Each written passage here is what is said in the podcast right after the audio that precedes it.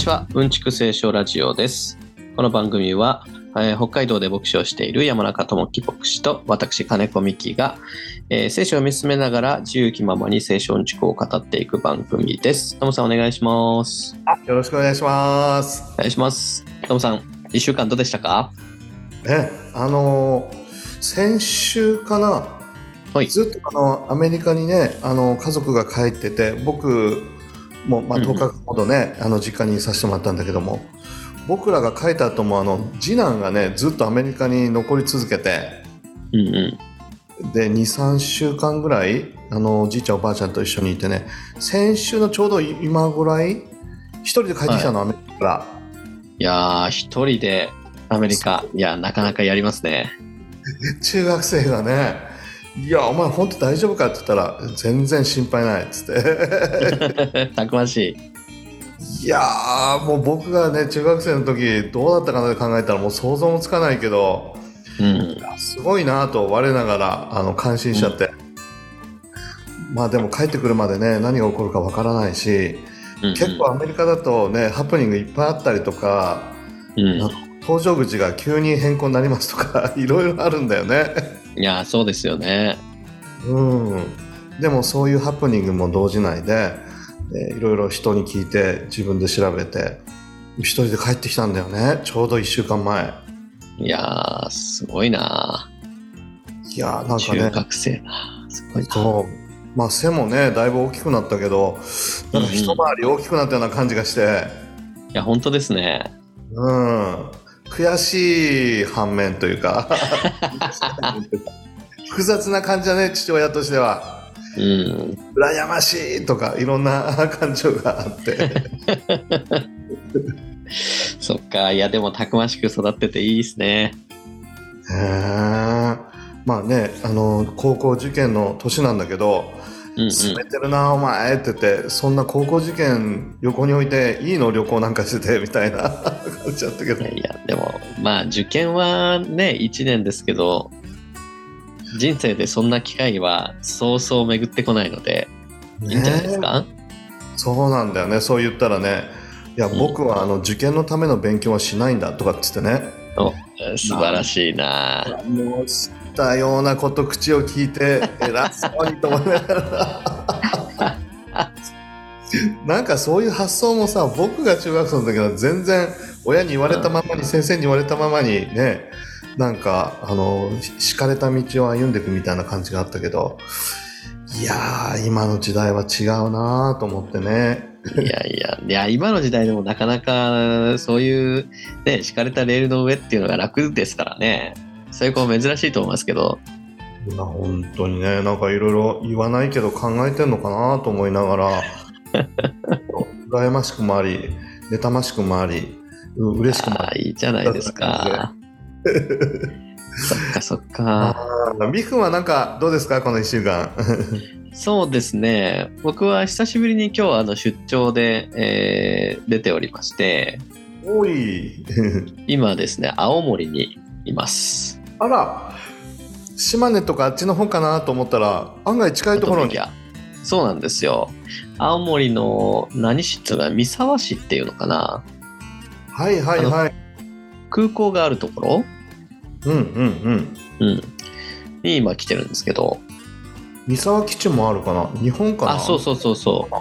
そうなんです、そうなんです。へえそうかそうか。えでその青森に行くにはどうやって行ったらいいんだっけ？えっと、青森はですね、今回は、えー新千歳空港から青森空港に行って、そこからレンタカーを借りて、1時間半ぐらいですかね。おおあの、いやー、三沢空港っていうのがあるので、うんうんうん。そこに直接来ればめちゃくちゃ近いんですけど、うん。残念ながらですね、三沢空港に行くためには、北海道からと2つの行き方があって、ほうほうほあもっとあるかもしれないけど、まあ、とりあえず僕の行動圏内で言うと、えっ、と、札幌丘珠空港ってあるじゃないですか。あるね岡玉。うんうん。ちっちゃい空港。うんうん丘珠空港と、えー青森の三沢空港っていうのが JAL で、あの行き来してるんですけど1日に1回だけ。えー、あれちょっと小さい空港だからさプロペラ機じゃないといけないんじゃないかな、多分そう。多分そうなんですよ。だから、うん。本当はめちゃくちゃそれに乗ってみたかったんですよいや乗りたい。確かに。そう一回やってみたいなっていうのがめちゃくちゃあったんですけど残念ながらですね1日1本だしもっと言うと、あの大体週に3日ぐらいしか飛んでないんですよ。あしかもそうなんだ。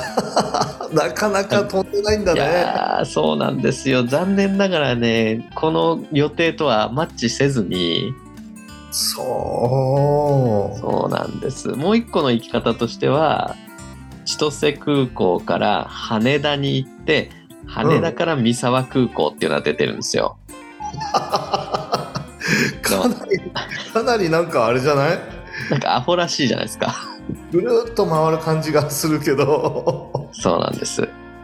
でえ？っ、と千歳から青森だったら出てるのでまあ、うんそうだったら千歳青森そこから1時間半車の方が全然ねいいので。うんうんうん。そっかそっか1時間半ぐらいだったらまあねそう大したことない、まあそうそうそう北海道で言えば隣みたいなもんですよ。そっか。ねなんか近くて遠い感じするよね。かえってほらあの羽田に行った方がすぐに行けそうなイメージだよね。本当にそうですね。あのあの東北って北海道からすごい行きづらいんだなということを今回実感しましてうんうんうん。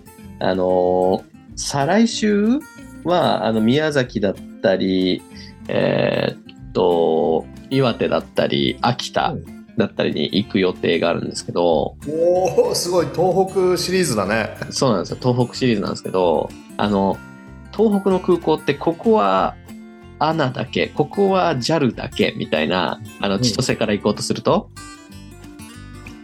っていうような感じになっててすごいねあの飛行機を取るのが大変なんですよね。そうだね。とりあえず仙台空港に降りてそっからっていう感じかな。うん。まあでもとはいえ仙台からねなかなか遠いけどまああのおっしゃる通り仙台に降りてうん。えっ、と、再来週は1日目宮崎。で車移動で、次は岩手、次は秋田って感じなんですけど、うわあ走るね。まあでも北海道移動するようなもんですかね。なるほど。新網走はどうなんだろう、新幹線は？いや、あの、いや、主要都市にうん。用があるんだったら新幹線でいいんですけど、うんうんまあ、やっぱり農業関係の仕事なので、あそっか。そうなんですよ。農村に行かなきゃいけないんで、あの結局車が必要なんですよね。なるほど。そっか。だったらもう車で行っちゃった方がいいでしょうという。だよね。でレンタカーだったら大体空港の近くにねいろいろ何社もあるから。そうそうそうそう。あの、仙台空港で借りて秋田空港で返すみたいなこともできるんで、うんうんうんうんそうそうそう、そんな感じですかね。そうなんか最近聞いたニュースだと新潟からそれこそ岡玉空港札幌のはいはいはい。なんかね新規参入のプロペラのあの飛行機会社が参入してね、うん片道6500円だったかなおお、新潟。は空港新潟空港っていうのかなうんうんいはいはい。いや、いいですね、それ。ねえちょっと新潟がどこか今ちょっと地図がないからなんだけどその新潟の長いやつですよ。あ南北にね長いおあそうか新潟といっても長いんだよねそうなんですよ。だからそこの空港を利用するってことも考えられるかもしれないねそうですね。いや、プロペラ機一回乗ってみたいんですよ。ねよくほらボンバルディア機とかって言うじゃないうんうんうんうん。結構故障が多いとかも聞くけれど聞くけれど。乗ってみたいねそうなんですよ。妻に話したらもう絶対嫌だって言ってましたけどね。本当やっぱり音音がすさましくて怖いかな一回乗ってみたいな。あ、そうそうそう。ところでですね、まあ、せっかく青森まで来たので、うん。で、若干時間もあったので、今日ですね、あの、ホテルに来る途中に、まあ、お昼ご飯を食べようと思って、おいおい。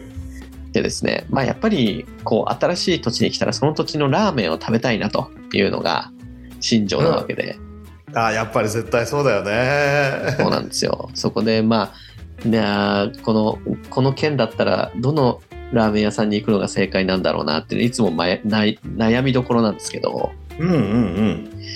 えーっと、今回はですね、まあ、ネットで調べて、あの、煮干し系のラーメンを、あの、やってる、うーっとね、長尾中華そばっていうところに行ってきました。へえ。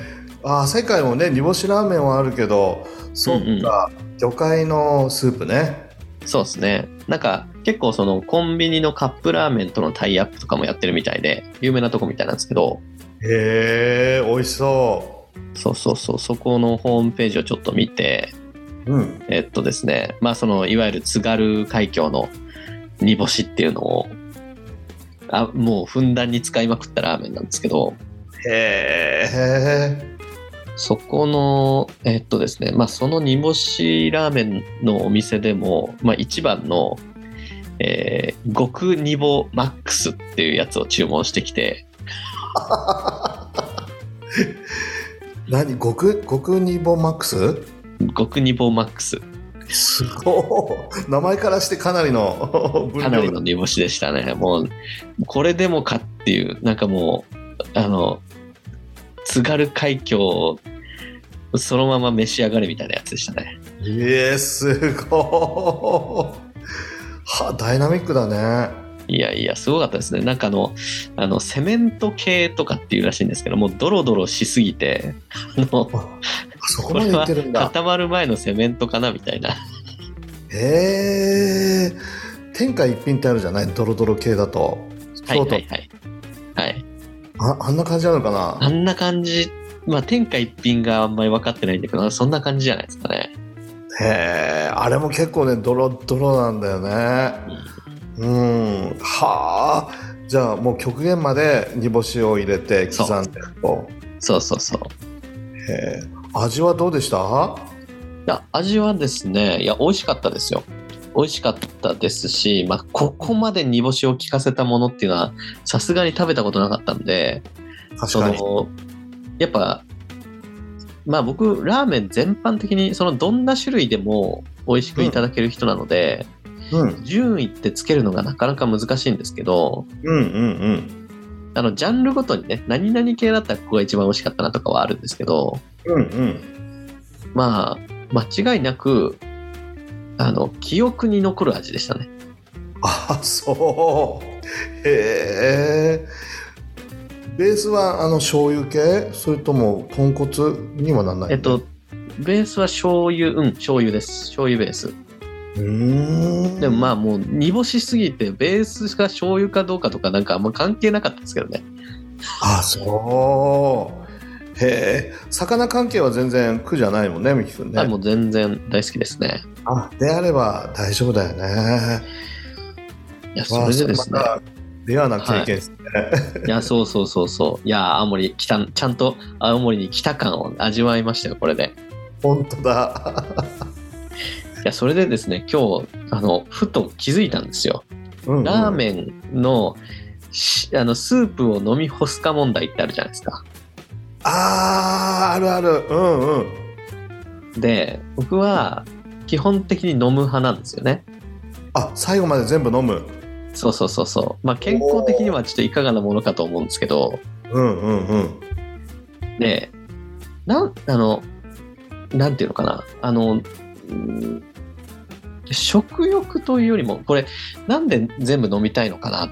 無償に飲みたい気持ちになるんだけどなんでかなって今日気づいたんですよ。これやっと。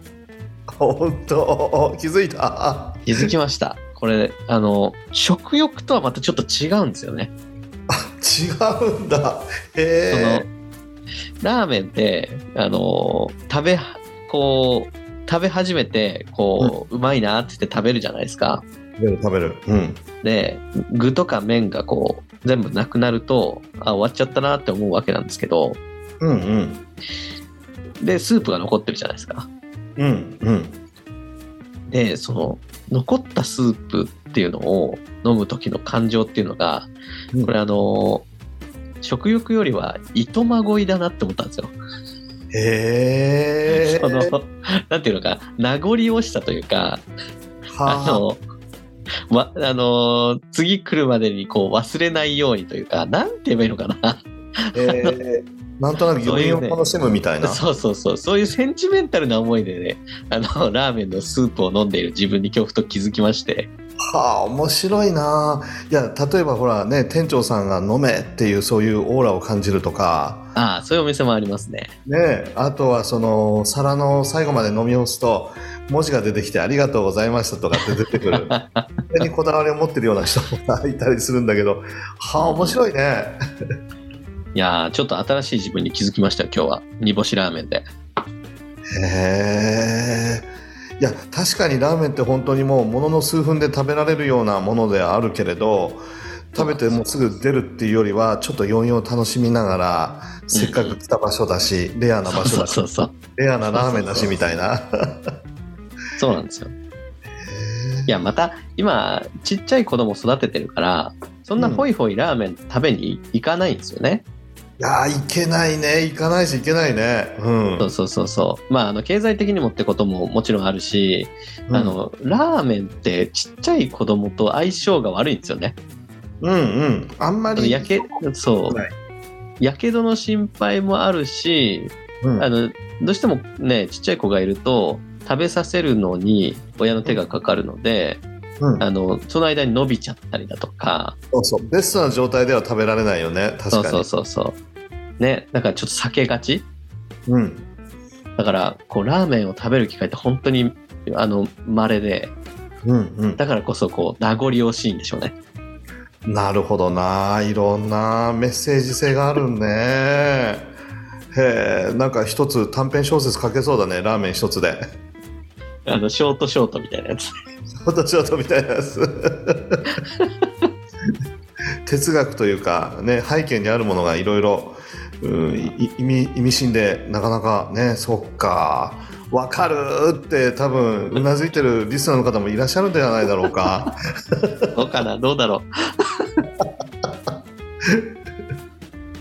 そっか。あ、でもいい経験だね、青森で。本当そうですね本当そうですねうん。まああの多くの人は青森といえばリンゴだろっていうあのツッコミを入れてると思うんですけど 今のところ僕にとっての青森は煮干しですね。煮干し。なるほど。なんかマグロとかも有名じゃない？青森のなんか大あ間大間。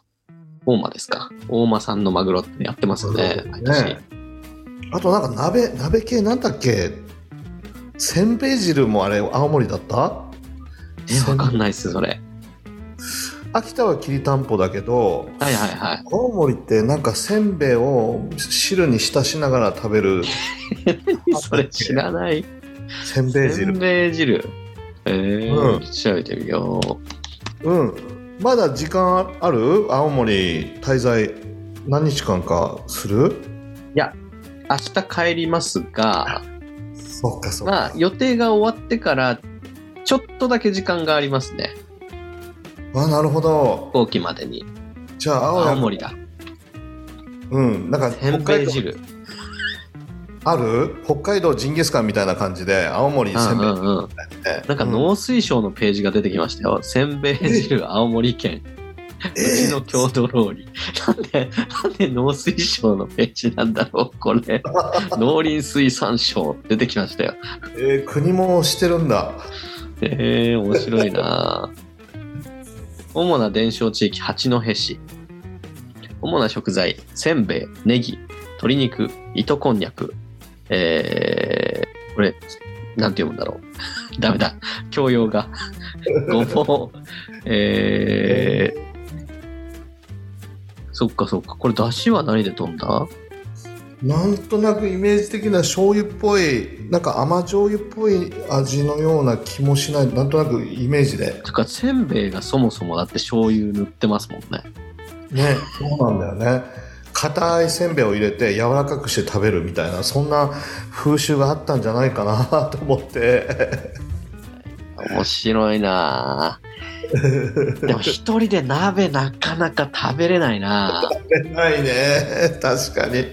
なんか空港の空港のフードコートとかにないかな。ああせんべい汁セットみたいのはあるかもしれないね。うんそれがあったらちょっとやってみますね。うん家に帰ってみんなで食べるってのもいいかもね。うんうん。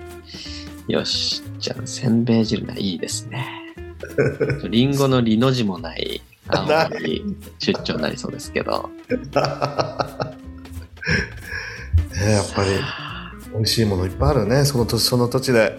本当。それがやっぱねいその旅のいいとこですね。ねえ言葉はどう？大丈夫？言葉は大丈夫って言ったらあれだけど。あまだねあの土地の人とほぼ話してないんですけどね甚だ心配ですよ。ああのそっかそっか大体旅行あの旅行っていうか旅っていうともう実は20分過ぎてるんですけどね、もうちょっと話しますけど。大体あのうん旅行っていうと行った先のまあ、まあ都市部ですよね。あの人と話すの、もしくはあの観光客相手に慣れてるあの土地の人たちっていうのと接する機会しかないじゃないですか。うんうんうんでも僕の場合仕事が仕事なんであの土地の農家さんと話すんですよ。あそっか。なるほど。僕経験上方言が一番きついのが漁師さん。その次が農家さんなんですよね。確かに確かにあるね。うん。漁師さんほどではないけど相当方言きついんですよ。なるほどなそう。だからね現地通訳が必要な場合があのあ秋田とかね行くと本当にそうなんですよね。ねえ。いやーで全部受け止めたいけどわからないところがポツポツ出てくるそうなんですよ。ね。やっぱねこう生のね声を聞きたいんだけどどうしても理解できない時はあるんですよね。なんか申し訳ないと思いながらどどういう意味でしょうかみたいなね。うん。そうそうそう。だから、あの、ね、一緒についてってくれる、その、土地の同じ会社の人には、あの、IC レコーダーとかで 録音しといて、どうしても分かんなかったところは、後で聞いてねって言われました。ああそっかいやーいろんな経験するねいやー、まあ、それが面白いですけどね。うんうんそっかいや本当にネネイティブって言ったらあれだけどもう本当にその土地の人がナチュラルスピードで普通に話したら僕ら、ももほとんどわからないってことがあるかもしれないね。あるかもしれない。特に東北は。へえ。いやいや。まあ、そう、関西とかはね、なんか、うん関西弁とかね、あるけど、言ってることはわかるじゃないですか。そうそうそうそう。うん。いや面白いな。みんななんかコメディアンみたいな感じでね関西の人なんかみんな面白いっていう。東北はちょっとマジでわかんない可能性がありますね。そっか。いやなんか一つ二つねボキャブラリー覚えて帰ってきてもらって また紹介していただいてこれどんな意味だと思いますみたいな感じで。そうですね。さてさて、そろそろやってまいりますか。はいやっていきましょうか。もうそろそろ25分になりそうなんでね。おお。さてさて、じゃあ、えーっと、先週に引き続き、使徒の働き一章をやっていきますが、うんうんうん。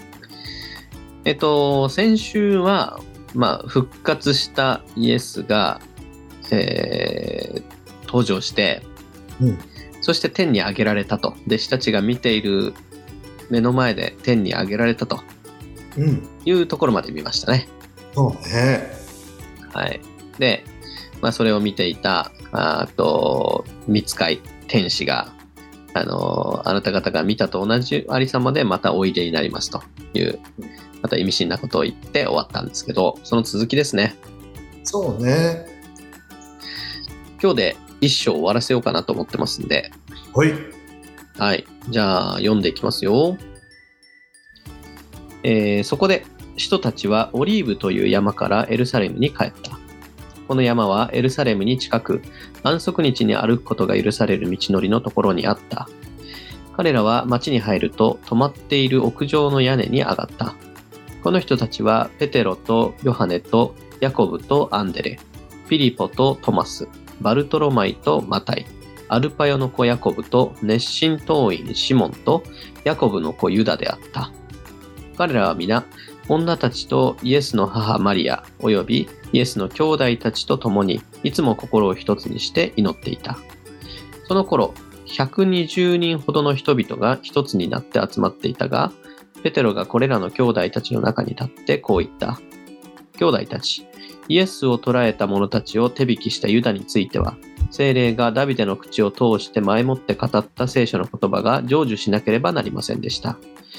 ユダは私たちの仲間として数えられていて、その務めを割り務めを割り当てられていました。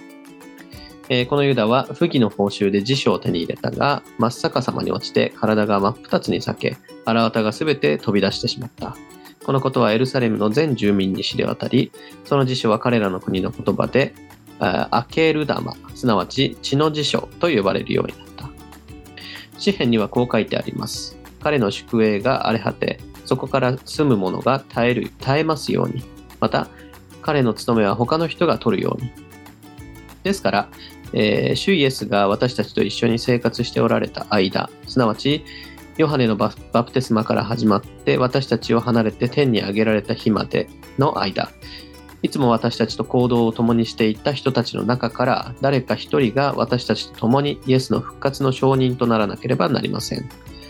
そこで彼らはバルサバと呼ばれ別名をユストというヨハネと、えーマッティアの二人を立てた。えーそしてこう祈った。すべての人の心をご存知である主よ。この二人のうちあなたがお選びになった一人をお示しくお示しください。ユダが自分の場所へ行くために離れてしまったこの奉仕の場、一職に就くためです。そして二人のためにくじを引くと、くじはマッティアに当たったので、彼が11人の人たちの仲間に加えられた。はい、以上です。はい、ありがとうございます。ちょっと結構長かったですけど、まあ、うんうんえー前からいきますかね。えっと、まあ、各各しかじかで、うんと、イエス・キリスト、復活のイエスが、えーまた天に上げられたと。うんうんそれは、えっと、オリーブという山でどうも起こった出来事だったようなんですけれども、そこから、えー山を降りてエルサレムに弟子たちは帰ったと。こうん。こでは、まあ、使徒たちはって書いてありますけど、うん。で、まあ、この山はエルサレムに近く安息日に歩くことが許される道のりのところにあったって書いてあるんですけど、うん。うん。えー安息日に歩くことが許される道のり、許され、まあ、距離ですよね。そうね。うんうん。かなり短いと思うんだよね。これさっきちょっとどんくらいかなってあの調べたんですけど、どうもね、うん900メートルみたいですよ。ああ。え、あの、神殿の東側じゃないかなと思うんだよね。エルサレム神殿って。はいや。本当すぐあの小高い丘があってそこが、まあ、オリーブ山って言われるところなので、うん確かにそのぐらいで行けるかもしれないね900メートルってちょっと遠いコンビニぐらいですよね。そうだねまあそそのぐらいしか許されないってことだよねワンセブンそういうことですね まあ、近いわ。つまり、まあ、エルサレムにあるってことですね。もう、感覚的には。そうそうそううんもうすぐあの神殿からだったら小高い丘が見えるって感じなのでねうん。まあ、そのオリーブ山、すぐ近くにある山ですね。まあ、山っていうか小高い丘っていうかね、なんですが、うんえー彼らは、ま、それで戻ってきまして、彼らは町に入ると、えー泊まっている、なんだ、家の屋上に上がったと。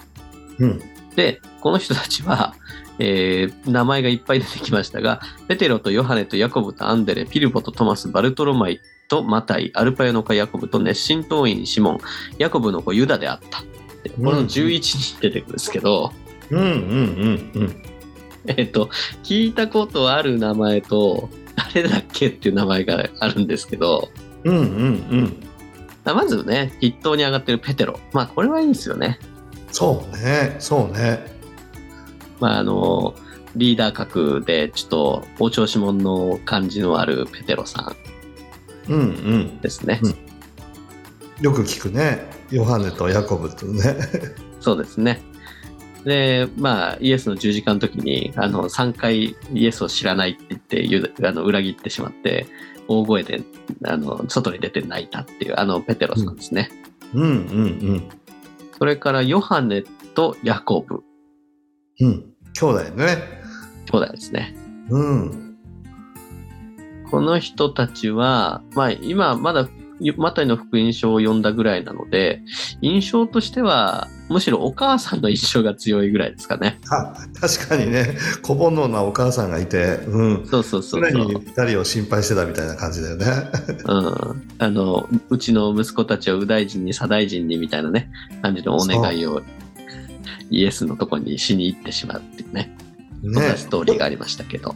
ちょっと裕福なね、漁師のあの家の出みたいな感じだったと思うので、ヨハネもヤコブもね、多分、いいところのお母さん、まあ、まあ田舎の人には違いないけどね、うんちょっと教養があるお母さんだったのかなって、そんなイメージでね。ですね。まあ、ヨハネはね、あの、ヨハネの福音書を書いたと言われるヨハネでもあるし、あと、うんヨハネの黙示録を書いたヨハネですね。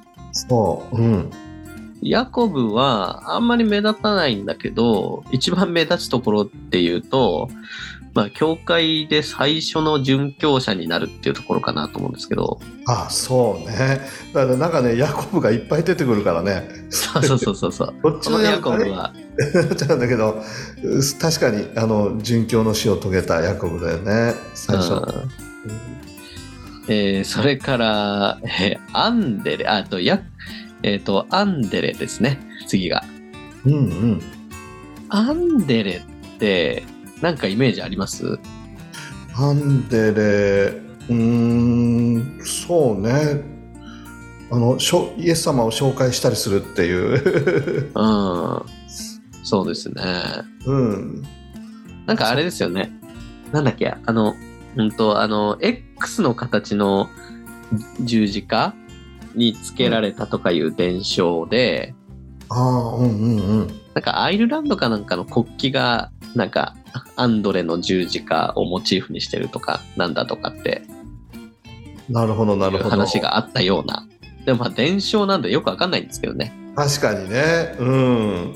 確かに。なんかイエス様をね、紹介する、うんアンデレ伝道なんてたまに聞いたりするけれど、今でもやってんのかうんな？うん。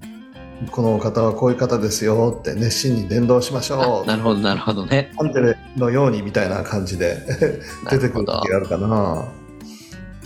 えーそれからですね、ピリポとトマスっていうのが出てくるんですけど、うんうん。僕のピリポのイメージですかね。ですと、あの、エチオピアの宦官のイメージですね。ああね、確かに。そうだね。あのあれ、エチオピアの宦官が出てくるのは使徒の働きでしたっけ？人の働き、人の働き。そっかそっか。じゃあ、この後出てくるんですね。うんそうそうそうそうそう。うん。じゃあ、まあ、ピリポの話はその時でいいですかね。うんうんうん。あと、トマス。トマスの話はマタイにも出てこないし、先週ちらっと話したルカにも出てこなかったので、あ機関車トーマスのトマスですけど、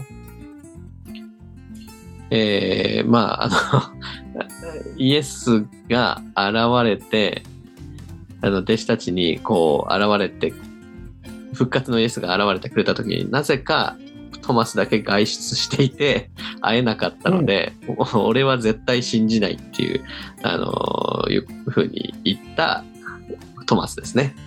そう、なんか疑い深いトマスって、あだ名つけられちゃってね、かわいそうに。みんな疑い深いのに、特段疑い深い人っていうふうに。そうそうそうそうそう。ね、そういうちょっとそんな役回りしてるトマスと、あと次はね、バルトロマイ。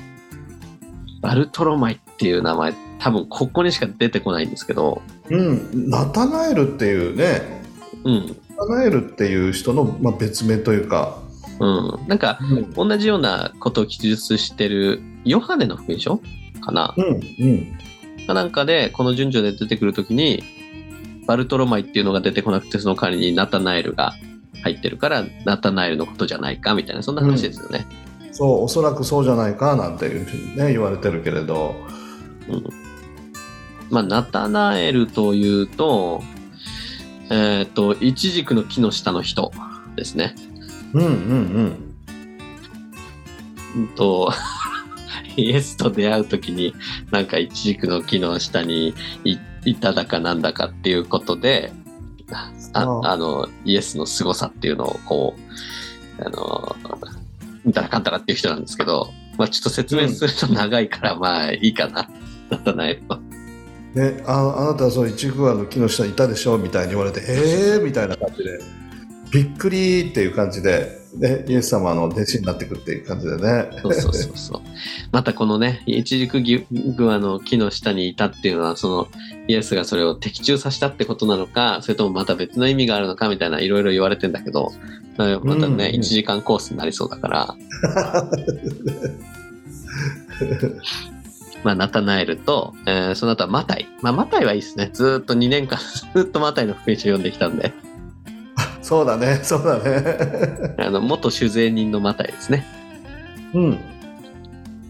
えーそれからアルパヨの子ヤコブ、熱心党員シモンっていう人たちが出てくるんですけど、あの、正直この人たち誰って感じですけど、なんかあります？この人たち。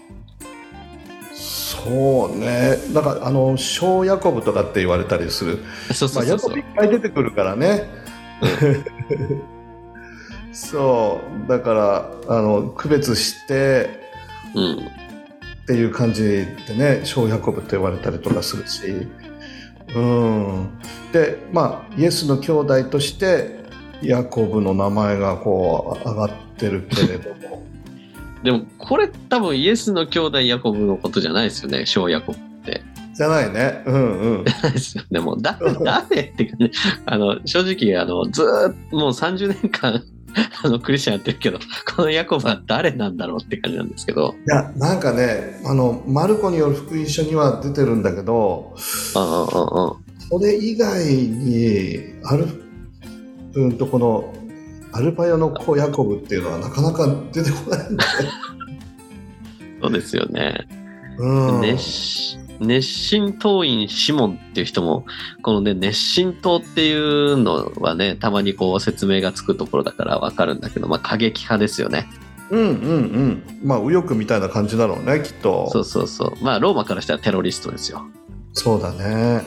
武力を持ってねローマ帝国を転覆させようみたいな感じなんだろうね。そうそうそうそう。いうね、あの思想を持ってる人、シモンっていう人が弟子、弟子、使徒と、使徒の中にいたっていう、それだけの認識しかないんだけど、なんか、この人も他で出てこないような気がするんだけど、うんうん。なかなか出てこないね。うん。うん、詳しくその人の隣とかっていうのがなかなか出てこない感じがするな、そうそうそう。で、それから、えー、ヤコブの子、ユダ。またヤコブが出てくるんだけど、このヤヤコブ、お父ちゃんヤコブのことは関係、ちょっとここでは置いといて、これはあれですね、あの、イスカリオテのユダと区別するためにおそらくお父さんの名前を持ってきてるんでしょうね。そうそうそうそうそう、うん、あのユユダじゃないよっていうことをうんうん。記者の人にねあの注意喚起するためにっていうことだと思うんだけどにしても誰って感じだけど、これって、あれですか？ユダの手紙を書いたユダなんですかね？それともユダの手紙を書いたのはイエスのあの兄弟 のユダ？わかんない。全然わかんない。えーまあまあ古くはね彼をこうイエスの兄弟とみなすこともあったんだけどちょっと無理じゃないかっていうような話もあってね。うん。うん。いや、あの、僕の知識不足っていうのもあるんですけど、まあ、このように、弟子の中でもメジャーな人、マイナーな人でかなり温度差ありますよね。確かにね。うんうん。あのヨハネの福音書の14章の22節かなこれ。このね表記を見るとはい。ヤコブが出てくるかな？このヨハネの14あなるほど、ヨハネの14章。そんなに記述がないんだよね。あははそんなに記述がないんだけど。うん。なるほどね。あ14章の何節って言いました？22節ね。22節。あイスカリオテでない方のユダがイエスに言ったってとこですね、そうそうそう、これ、これぐらいかなっていう。非常に。ね、ああそっか主よ私たちはご自分を表そうとなさる。私たちにはご自分を表そうとなさるのに世にはそうなさらないのはどうしてですかっていう質問を イエスにしたと。この彼。ここに出てきてたか。いやー影薄いな確かにね。あのまあこっから得る示唆としてあの、考え僕が今日考えたいのはあの すっげえか影薄い人たちが結構半分ぐらいいるんだけどうんうん。でもイエスが選んだ12人まあ11人なんですよねこの人たち。そうなんだよね。まあこっからね自分の教えまああのー自分の教えキリスト教というか神の福音というかをあの述べ伝えていくにあたり最重要人物11人だったわけですよねこの人たち。そうだね。まあでも本当にいろいろ問題があり、課題があり、影の形でもあったっていう部分はね、否めないのでね。だからそんな中でも聖書の中で目立つ人目立たない人っているっていうことを考えるとだからいわゆる縁の下の力持ちみたいなねあの言うと安っぽいかもしれないけど、うんうん、うん。その目立たないけどめちゃくちゃ重要な人たちが、まあ、世の中にもいっぱいいるじゃないですかいっぱいいるね。だからそれはあの聖書の世界でも同じなのかなというふうになあの締めくくりでこの13章はまとめたいなと思うんですけどどうですか？そうそう。で、本当にこの後彼らはやっぱり西に東に向かっていってね、うん福音をかなりいろんなところで述べ伝えて、まあ、キリスト教が世界的な宗教になる土台を築いてたっていうのはもう紛れもない事実だと思うので、そうそうそうそう。薄い、ね、いろいろ問題があるかもしれないけど神様はそういう人たちをあえて用いると。いうこともあるよね本当に。想像を絶するようなところに導いて想像を絶するようなスケールの働きを任せていくっていう。そこになんかロマンをすごく感じるよね。ですね。おっと、えーまだ2節しか進んでないんですけどね、あと15分しかないんで、ちょっとここからスピードアップしましょうかね。ちょっと一人一人、一人一人見たのが間違いだったかもしれない。いやでもこれ、こういうね、あの、名前が羅列されるともう一気に分かんなくなるんですよね、聖書って。うん、そう、ね。何の話だっけみたいなのがぼやけちゃうからね。うん、まあちょっと、ある程度でもこう解説したかったなっていうのはあるんですけど。ね。だから聖書に記述はあんまりされてないけど伝承だとほらいろいろあるっていうのもあるからねおいおい。紹介していきたいと思うけどでもね本当にそれがそうなのかどうかっていうのは定かじゃないんだけれど伝承としてありますっていうね。そう。ね、だからそうなんですよ。伝承の信憑性みたいなところもね、あの難しいところなんだけど、少なくともこの人物たちのに思いを馳せるための材料にはなるっていうところありますよね。あるよね。うん。まあ、それでですね、えー14節からまた行きますけど、で、彼らは、まあ、あの、女性たちとも一緒にいて、いつも心を一つにして祈っていたと。うん。ここで、この彼らの変わりようですよね。そうね。あの、イエスが生きていた時に彼らが一度でも心を一つにして祈っていたという描写があったかとうんうん。バラバラだったからね。多分なかったと思うんだけどうん。たったね、12人とかそのぐらいなのに、バラバラだったからね。そういやーだからねイエスの死とそして復活したイエスといろいろね40日間いろいろお話をしてだいぶ彼らはこう成長したというか変えられたんでしょうね。うん。で、また本当にあの、まあ、イスラエルの方々って十羽人柄けにするわけじゃないけれどやっぱり意志の強い人たちだと思うんだよね、ユダヤの人たちって、うんうんだからこうイスラエルに行って人たちが会話してるのを聞くとまるで喧嘩してるんじゃないかっていうぐらいにあお互いこうケンケンガクガクお話ししてるんだけどそれが普通で当たり前で自己主張するっていう、いや、俺はこう思う、ああ思うみたいな感じのところが、すごくある民族性なのかなと思いながらね。なるほどでね。基本的に多分、一つになるとかまとまるっていうのが難しいんだろうなと思うんだけど。ああ、なるほど。だからねそういうの、もあるかもしれないですね。うん。10人その宗教指導者がいたら10通りの神学ができるなんてね言われたりするのでうん。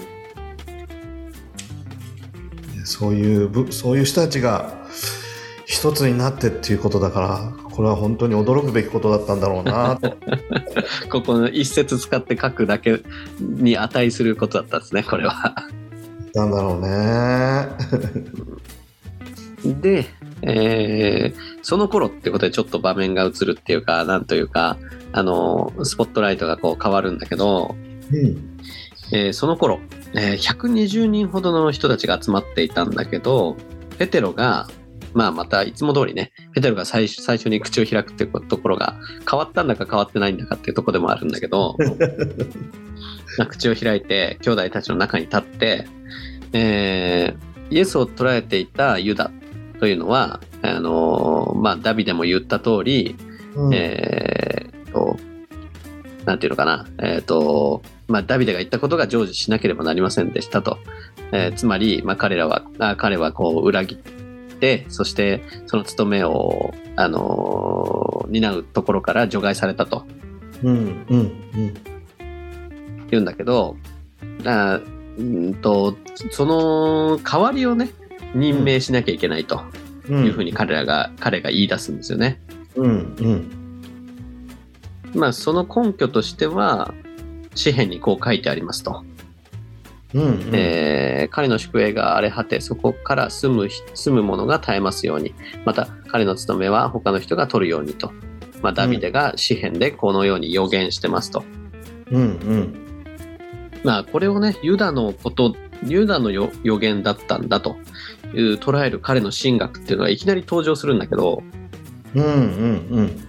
まあ本当にまあ12人という数字の大切さっていうことも彼は認識してたんじゃないのかなっていうこともあるしね、なるほど。うん、新しいこの、まあ、イスラエルの12部族を表す12人が新しい時代を築いていくんだみたいな、そういう思いをイエス様から踏襲してた部分があったのかもしれないね。だから11人じゃダメだと。12じゃないといけないんだと。うん、そうなんですよね。で、まあ、なんかね、ここで彼、まあ僕としてはここで彼がいきなりこうね、独自の神学って言ったら失礼なのかもしれないけど、うんうん。いきなり彼が聖書的なことを言い始めて、そして学のあるような話しぶりで話し始めるっていうのが不思議でならないんですけど、確かに。まあ、もしかしたらそのね、40日間、あの、復活のキリストと過ごすと、過ごしていた時に、まあそんな話をされたのかもしれないですけど、そうね。もう顔合わせることもできずに、こんなあの一番裏切っちゃったんだからね、ペテロが一番で出張しながら、人前に出れるようなそういうような心理状況じゃなかったと思うんだけれど、でもまあイエス様に励まされたっていう側面も多分にあったのかもしれないよね。うん。またね、まああの、ちょっとこの先の話でネタバレみたいになるけど、この後そのペンテコステって言って、まあ弟子たちが聖霊を受けるっていう場面があるんだけれども、うんうん。まだそこには至ってないわけじゃないですか。やってない。うん。だから、か なんかね、あの人間的なところで言うと、いきなりペテロからこんな学のあるようなあの話が出てくるっていうのが不思議なんですよね。確かにね。少し心が変わったのか、真面目だったのか、わからないけどね。まあ、まあね、まあ、十字架の死と復活っていうのがそれだけ彼にとってインパクトがあることだったのかもしれませんけど、かもしれないね。また大失敗をしてからうの、ん、まあ再生復活だから、彼自身もへりくだったと思うし、謙虚になったと思うし、新たにイエス・キリストを仰いで生きていこうっていう決意に満ち溢れた、ちょっと以前とは違うところがあったのかもしれないよね。そうですね。まあ、俺が俺がっていうところからこう学ぶ姿勢というのがでででできたのかもしれませんしね。そうね。だからやっぱり失敗っていうのはあの大きな成長につながっていくっていう部分もあるかもしれないね。そうですね。本当に。まあ、あの、自分を顧みても失敗からしか学学ばないなとはいつも思わされますしね。いや本当に失敗するっていうのは大きな成長につながっていくと思うのでね、うんなんか日本ってどうしてもなんとなくこう失敗がいけないみたいなイメージがある、国民性じゃないのかなと思うんだけどうん、そうですね。どんどん失敗したらいいんだよね。いや、そう。いや、そうなんです。口ではね、分かってるんですけど、特にね、子供に対してね、あの、失敗しないようにいろいろあれこれね、先回りしてしまうっていうのがあってね、本当によろしくないですね。いやあるよねあの手この手を使って、うん、あの安全な道行けるようにっていうね一を引いちゃうとかっていうのはあるよね確かに。いや、子供からね、失敗の機会を奪わないっていうのは本当大事ですよね。大事だ話はそれますけど。大事だね失敗から学ぶことって本当に大きいと思うのでねうん、だけどついついその失敗を責めちゃうメンタリティーをね持ってるんだよね僕なんかもね。い、やー、わかりますよ、本当に。いや、そこはね、本当うん、常に気をつけてても、どうし、ね、あれあれなんですよね。そう。だからそういう古いメンタリティーからこう新しいね価値観に移動しなきゃいけないといつも思うんだけど、うん。うん、まあまあ、えーっとですね、それから、うんと、そうそうそう。まあそんなことなんで、イエスが、えー私たちと一緒に生活しておられた間、つまり、えーヨハネのバプテスマから始まって十字架、えーで死んで、そして蘇って天に上げられるまでずっと一緒にいた人たちの中から誰か一人選んで、12人目の、えー使徒をえー選出しましょうという提案がペテロから持ち上がったと。うんうんうんそれで、まあ、イエスの復活の証人とならなければいけませんというね、うんことが言われるんだけど。そうね。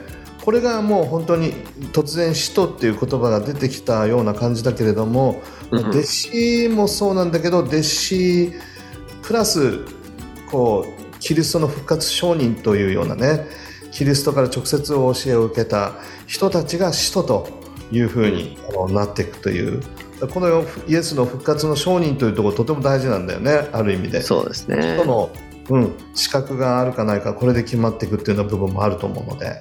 うん。まあ、それでですね、まあ、その中で、まあ、か多分メンバーたちの中でふさわしいという思われた人が2人出てきたと。1人は、ややこしいんだけど、バルサバと呼ばれ、別名をユストというヨハネ。うん、あ、えっとヨセフ。本名。あヨヨセフ。本名はヨセフさん、えでえ一般にバルサバと呼ばれていてたまにユストと呼ばれることもある。っていうこの人。ともう一人はとってもシンプルでマッティアっていう人。の二人がこの二人だったらいいんじゃないかと。出てきて。うん、でまあくじを引いたら結果的にはマッティアさんになったとあんだけ長い説明をした、あのバルサバさんは選ばれなかったってちょっと悲しいんだけど そうね。まあ、くじはね、よく聖書の中で出てくるし、ただ、うん当てずっぽにということではなく、神様の御心がこのくじに反映されていくというようなことを信仰を持ってえー祈りながら、ということで、まあ、くじの役割も聖書の中でとてもね、大事な部分としてあるんだよね。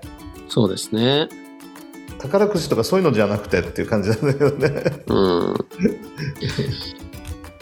そうなんだよね。そうなんですよ。ただなんかうーんと前に一回聞いた説明でこの時くじを引いたのはまだ精霊が下ってなかったからだっていうような説明を聞いたことがあるんだけど、うんうん、うん。まあ、だから裏を返すと、まあ、このペンこの後のペンテコステっていう、まあ、イベントって言ったらちょっと安っぽいけどの、うん、あとはまあ精霊の時代になるわけだからくじでこういうことを決めるべきではないみたいなねいうような主張をしている方がいたことはいたんだけど、うん、うん。どどうなんだろうなっていう気もしないでもない。うんまあ、旧約聖書からの、ね、伝統で言うとくじの中に神の御心が示されていくというような、信仰の一つのなんだろうね大切なあのイベントというか行事として くじというのが、まあ、重宝されてたっていう部分もあるかなとイスラエルにおいてね、うん、そうなんですよね。そうそうそう。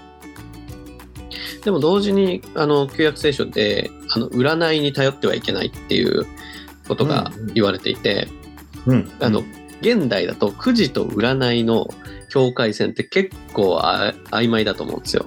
ああ確かにそうだね。占いは罪だっていうもんね確かにね聖書の中では。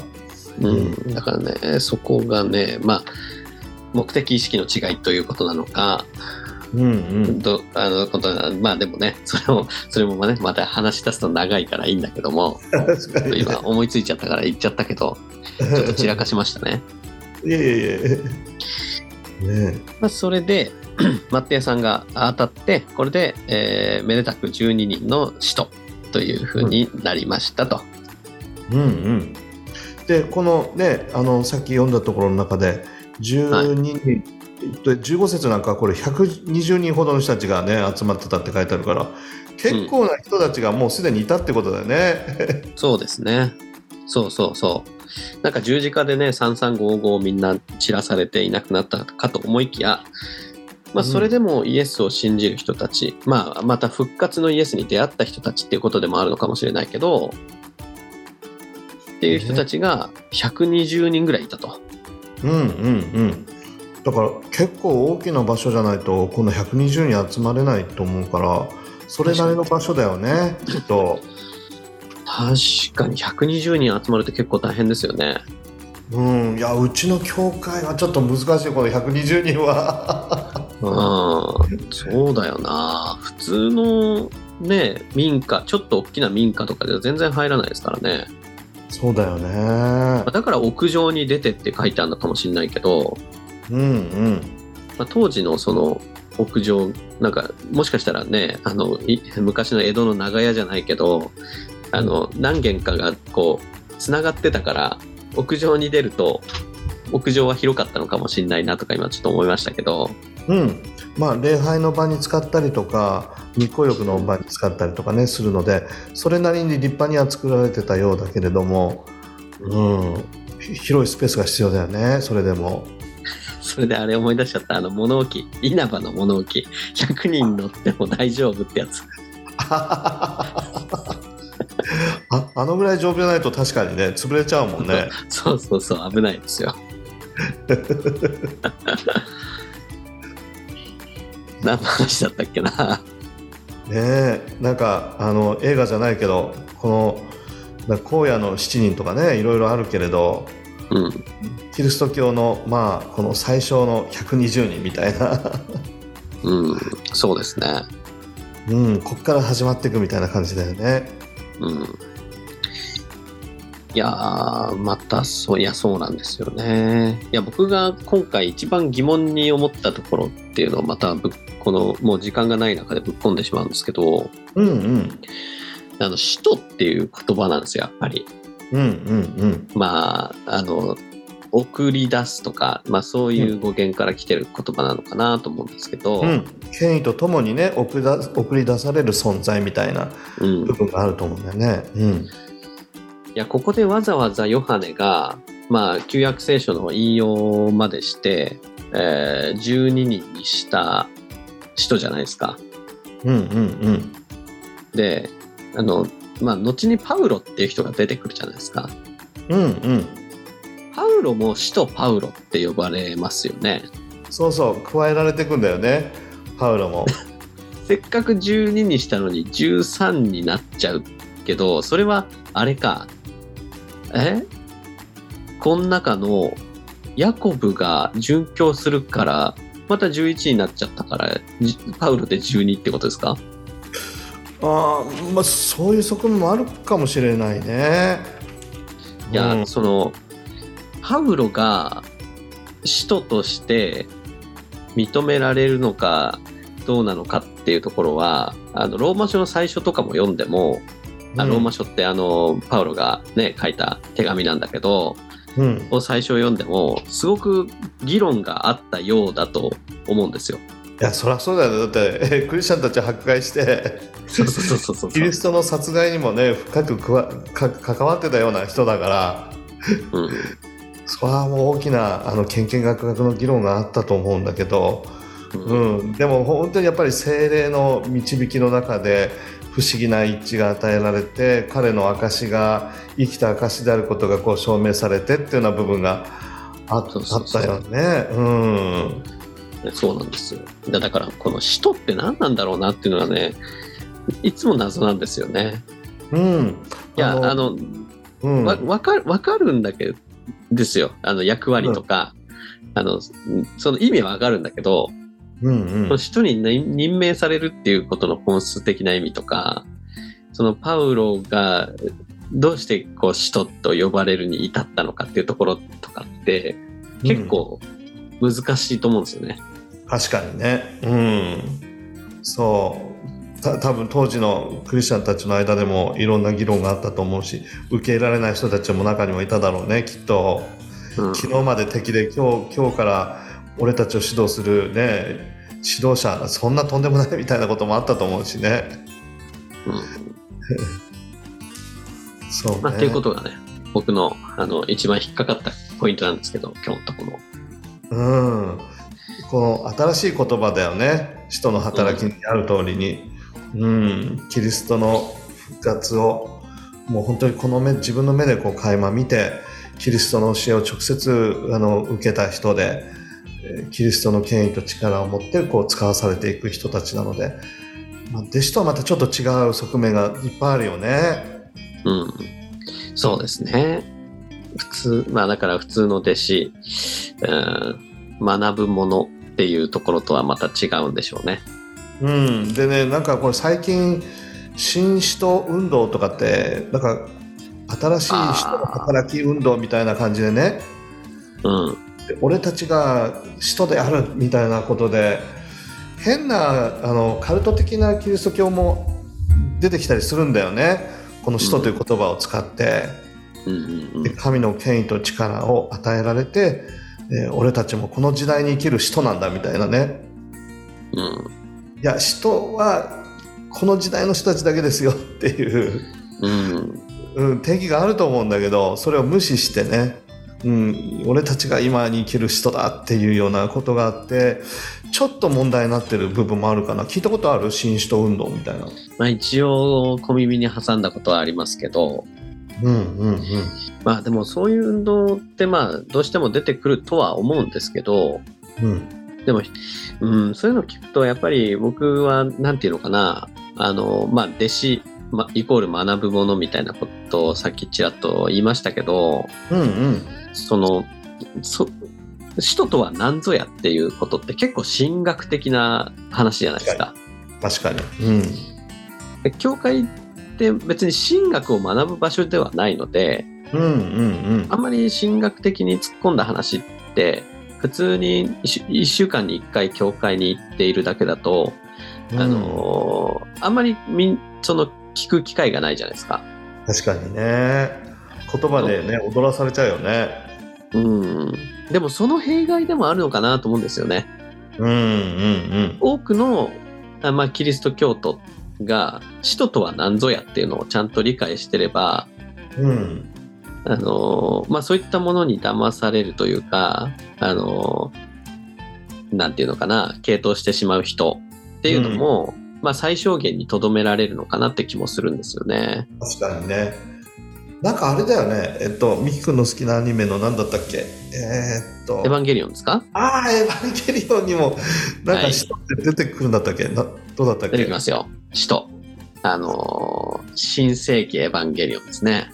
あ、新世紀エヴァンゲリオン。そうそうそう。この使徒っていうのはどういう役割で出てきてるんだろう？そのアニメの中では。まあ、あのね、あのーエヴァのですね、考察っていうのは、あの、いっぱい警察がいるから、うかつなことを言うと、あの、背中から刺されるんですけど、あ、そうか。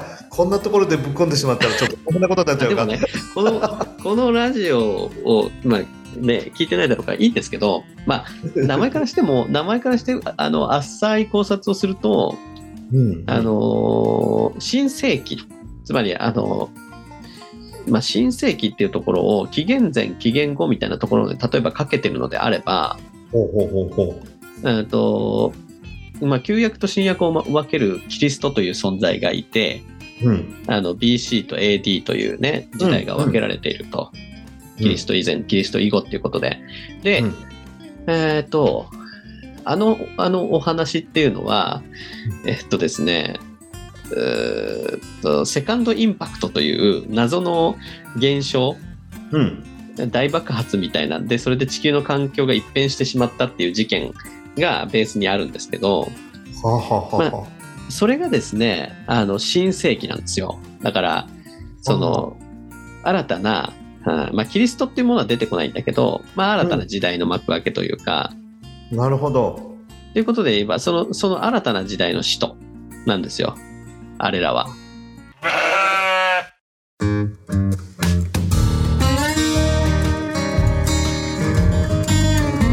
まあ、要するにモンスタ言語でもない。ー。そうそうそうそう。新しい世代。そう。で、まあ、あの、ありていに言えば、使徒っていうのはモンスターなんですけど、あ、そうなんだ。モンスターなんだ、基本は。あの、何かよくわからない存在から送られてくる。まあ、送られてくると捉えられてるからこそ使徒って名付けられてるんでしょうけど、なるほど。よくわかんないんだけど、どっかから、どっかからか、なんかいきなりやってくる、あの、使徒っていうモンスターがいて、へえ。なぜか人類を滅ぼそうとするんですよ。あ、あららら、それよくないね。この人たちはいいことを語り、素晴らしい、ね、ものを手渡していく人たちだから、あ、まあ悪いことするんだ、その、エヴァンゲリオン。まあ、すっごい浅いことを言うならば、うんあのーそのセカンドインパクトっていうのを起こしてしまった人間、あの許されざる罪を犯してしまったので、あの滅びという新たな福音を運んでくる人なんですよ、彼らは。あららららら。あ、そうなんだ。あすあのすこれ、す相当語弊があるけど、まあなんかそんな感じ。なるほど。じゃあこの聖書が言う福音とはまた違うし、その全然違う人たちの役割ともまた全然違うと。全全然違う。なるほど。まあね、そういった聖書をあの若干題材にもしてるけど、まあ全然関係ない話として、あの読んだ方がいいと思いますね。なるほど、なるほど。そうか。勉強になった。いや、エヴァンゲリオンっていうね、その言葉から、まあ、宣教というかね、そうそうそうそう。そんな意味もあったりする部分もあるので、うん。そうか。聖書のメッセージとはまた違うね。うん。また違うんですよ。まあそんなわけで、最後よくオチがよくわかんなくなりましたけど、こんな感じかな？今日は。ねまあ、このあの2章以降の、まあ、ストーリーの土台がここで築かれたということでこの2章からだねまたね。いや、そうそうそう。本当に一章はね、あの、プロローグなんですよね。で、うん、基本的なこの、まあ、土台が構築せられてこっからすごいものがみたいな感じだよね。そうそうそう。で、2章っていうのが本当ね、あの、使徒の働きの第1話って感じですね。ねえねえそうだね。はい。ということで、最後なんかエヴァンゲリオンの話になってしまいましたけど、なってしまいましたけどね。また来週からね、あの、いわゆるペンテコステってやつをやっていきますので、うんまた続けて聞いていただければというところですね。うん。ねちょっとカタカナがいっぱい出てきてなんじゃらほいって思うような人たちもいるかもしれませんが、あのはね、みんなで楽しみながらあ 読んでいきたいと思いますまた。はい。そうですね。じゃあ、トムさん最後締めお願いします。はい、また来週お会いしましょう。ありがとうございました。はーい、さよなら。さよなら。